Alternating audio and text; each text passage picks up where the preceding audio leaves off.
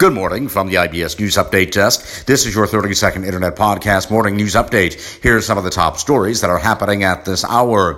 Biden and Trump both are heading to Florida today for dueling events. Also this morning, parts of the U.S. and Europe face new COVID-19 restrictions.